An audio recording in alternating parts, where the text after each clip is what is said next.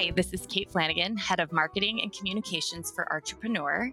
And today I will also be heading up the role of Creative Career Center podcast host, speaking with Rafe D'Amico, the president and founder of Ozymandias Wines.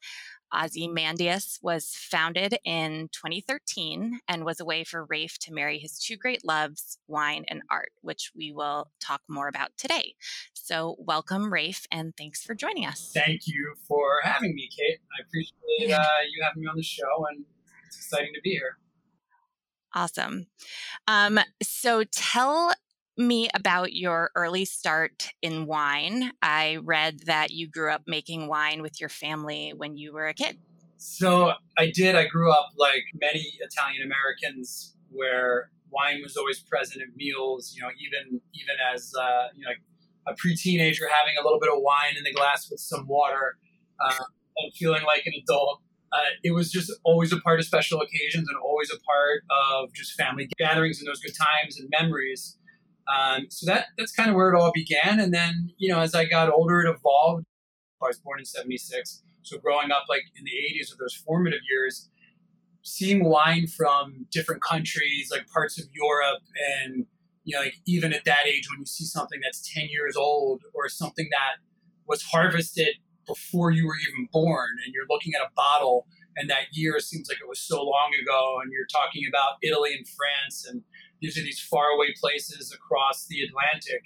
It just had this way of kind of taking me through a journey to a different time and a different place. So it had that magical element to to it that has kind of always stayed with me. But that that's the the foundation that kind of is has taken me on this journey. So from childhood then to becoming an adult and i know you have a day job in the media industry. How did eventually 30 some years later you decide to actually start your own wine business? Yeah so it's it's kind of crazy because it was one of those moments where i realized the only obstacle was me. I had always kind of see my my love and passion of wine as kind of like a spectator sport. And then one day it dawned on me to that I could participate, and if I wanted to, the the question really only became, you know, why am I not doing something with wine? And then it evolved to, what will I do? What can I do? And that kind of set me on the the idea of I have this passion for wine. I love it. I know I want to do something with it. Uh, but at the same time, wine is kind of a rich man's game. Depending on what side of the business you want to get in, it's very romantic to look at a, a vineyard and to, to, visit one and to say, wow, like I'd love to do this, but working in the vineyard is grueling work. It's a really long runway from a business perspective if you're putting capital into the investment uh, from the amount of time that you put that investment out there to when you actually get it back. If you're starting with fresh vines, it takes a few years before you even get grapes that you have to let it age for maybe 12 months, depending on what you're making. And then you bottle it. And then after some time, you sell the bottle and you just get a little bit of your investment back at a time. So those were some big obstacles that I was kind of wrangling with. And, and I had to figure out how I was going to find my niche in the wine business. Yeah. And that niche is uh, the combination of wine and art. So or, or at least one of your your niches i'm sure. Tell us about how art is a part of your wine business. I'm sure anybody listening can think of an occasion when you know maybe they were visiting an art gallery and the galleries maybe serving wine or you can talk about almost any art while you're enjoying a bottle and i think a lot of people myself included would argue that wine itself is an art and winemakers are are themselves artists. So I, I really see the, the two as one. But what I do with it, I offer a scholarship to a student, particularly at the New York Academy of Art. It's a master's program, so it's a two year program, and I, offer a first year student a scholarship for their second year. And the student who receives a scholarship also has their artwork, the you know winning piece, so to speak, that artwork is featured on the label. So it's a great way to showcase their art, great way to get them some exposure. And then they get funding for their second year tuition. the, the endeavor is entirely 100% philanthropic in the sense where, you know, it's not like 10% of the proceeds go towards helping emerging artists. Literally, every penny of revenue that comes in from the brand is then given to emerging artists in helping them in one way or another. And like you mentioned earlier, this, this isn't how I make a living. So because I'm, I'm making a living through a different means, it enables me to do this. And I figured out a way to mitigate my costs with the wine so that I'm able to put as much back into helping artists. One way that I do that is that I, I partner with vineyards. You know, it's important to me that I have quality control of the wine. I want all the wine to be estate grown, meaning the vineyard and the bottling, the storage of the wine, everything uh, that takes place with the production of the wine, the harvesting, everything is all done on a specific estate. But I don't own that estate. So, you know, it's not like I had to shell out a few million dollars to get 10 acres of land and, you know, wait for the vines to grow. I have an amazing partner with Laurel Lake Vineyard in Long Island. It's there in the North Fork of Long Island. And the owner winemaker there, his name is Juan Sepulveda. He and I were connected through a mutual friend. And, you know, Juan heard the idea of what I wanted to do and the vision that I had for Ozymandias. And he fell in love with the idea, thought it was something that was worthy enough for him to partner with because they don't do any other quote unquote white labeling. But he really loved this idea. So, you know, we started working together. And it's been now a few years of bottling. It's really been a great partnership. And beyond just the natural cohesiveness of art and wine, what makes you passionate about providing opportunities to these emerging artists? I think it's a great way to help someone who needs help I'm not the first person to think of marrying wine and art. A lot of people do that. You look at um, Mouton, which is you know a Bordeaux, uh, one of the best Bordeaux wines out there.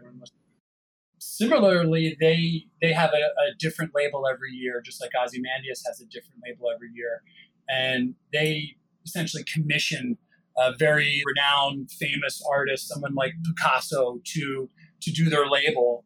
Um, Picasso actually did do a couple of labels with Mouton and and hey then that's amazing. That's great. That works for them. It's like you've got incredibly well-known premier brand marrying with this incredibly well-known successful artist.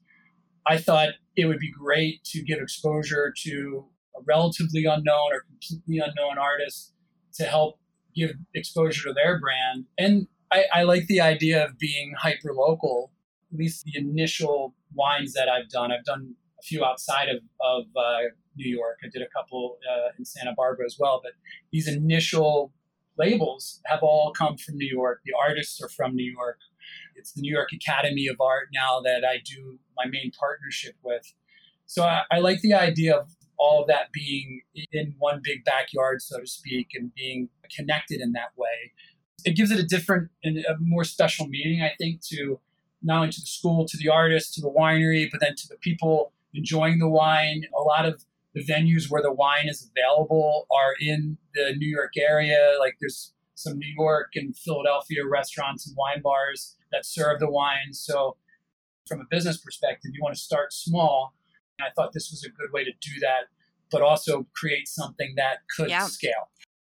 Regarding that scholarship, I think you've had two students who have won so far, and there will be a new one chosen, I think, this fall.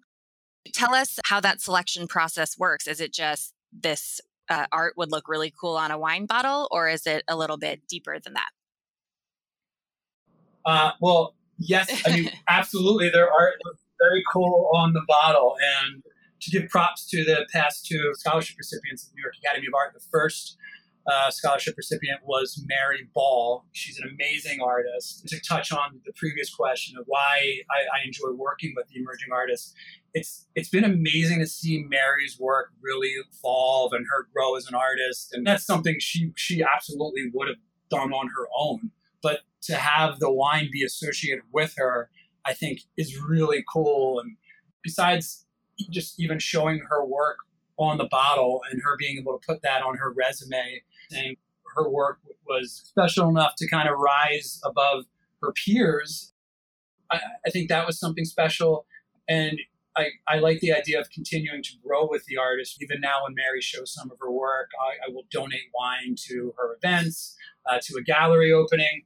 And the second recipient, Jay Miriam, same thing. They're like her work is just amazing, and she just graduated this past May. And you know, Jay it was a really unique story because you know she she was a fairly successful artist before even going to the school. She was you know featured in some galleries and uh, was selling her work, and, and now she's just blossoming even more. So it, when I saw both of their studios, because what we do is a studio tour of all the students. Um, it's usually on a couple floors at the New York Academy of Art, and I'll go around with uh, Gregory Thornberry, who's, who's been a great partner at the, at the school, and we will visit every uh, student's gallery or little studio, and we'll we'll take a look at, of course, what is aesthetically pleasing, and um, you know, I, I try not to put too much emphasis on a marketing aspect of it, thinking, okay, well, how's this going to look on the label? Is this going to get a consumer's attention? I really try and focus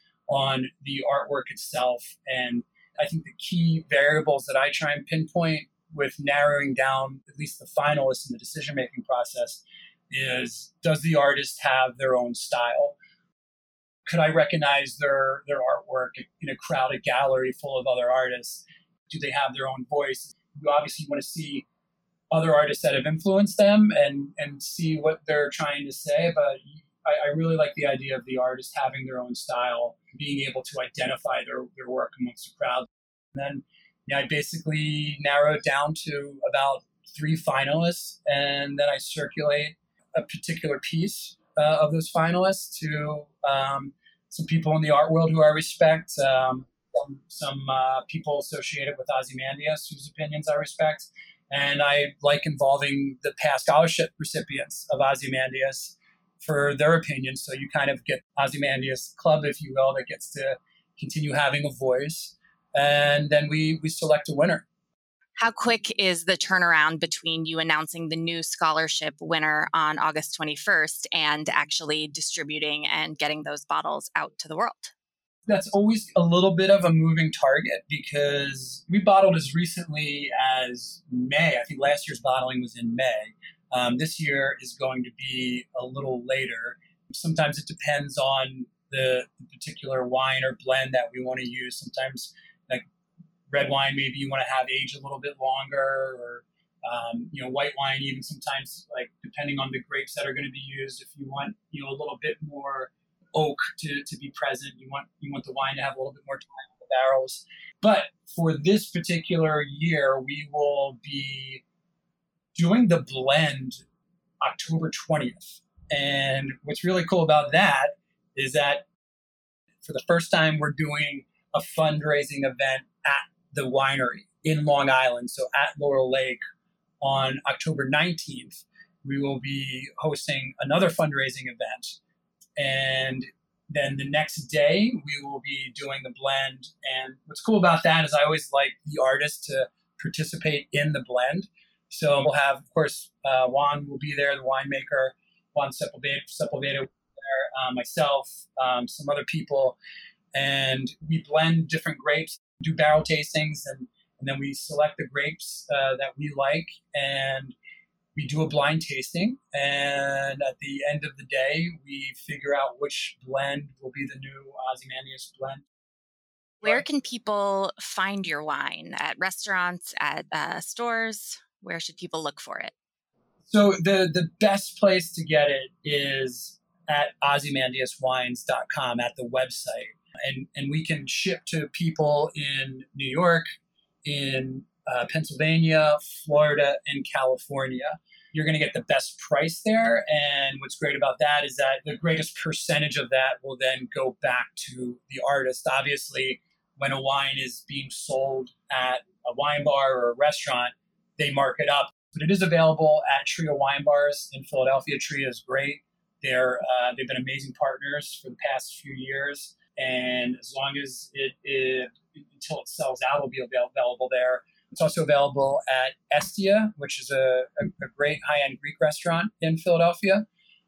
And in the past, and probably continuing, it was available at Gurney's in Montauk at their restaurant there, Scarpetta.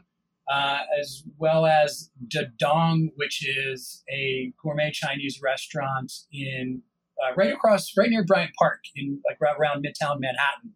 Uh, so those are some of the restaurants that are available. But like I said, OzymandiasWines.com, you can ship, and then of course at any of the the events, when you look at you know if you follow the wine brand on Instagram or Facebook, you can see some of the events and some of the art galleries that we partner with, and of course the New York Academy of Art. Um, anytime they have an event, we donate the wine at no cost at all to the school.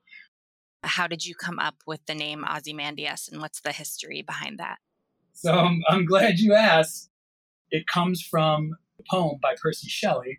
It's another name for Ramses II, uh, who is considered one of the more well known pharaohs in Egypt. And Percy Shelley was writing a poem kind of commenting on what was going on at the time. He wrote the poem in 1818, and it was kind of just talking about a modern day empire, uh, the British Empire at the time, pillaging and raiding the tombs of the empire of the past. And the kind of takeaway is kind of like, hey, look, all leaders live and die, all empires come and go, but the one legacy that they have left, at least to me, is their culture and, and their art.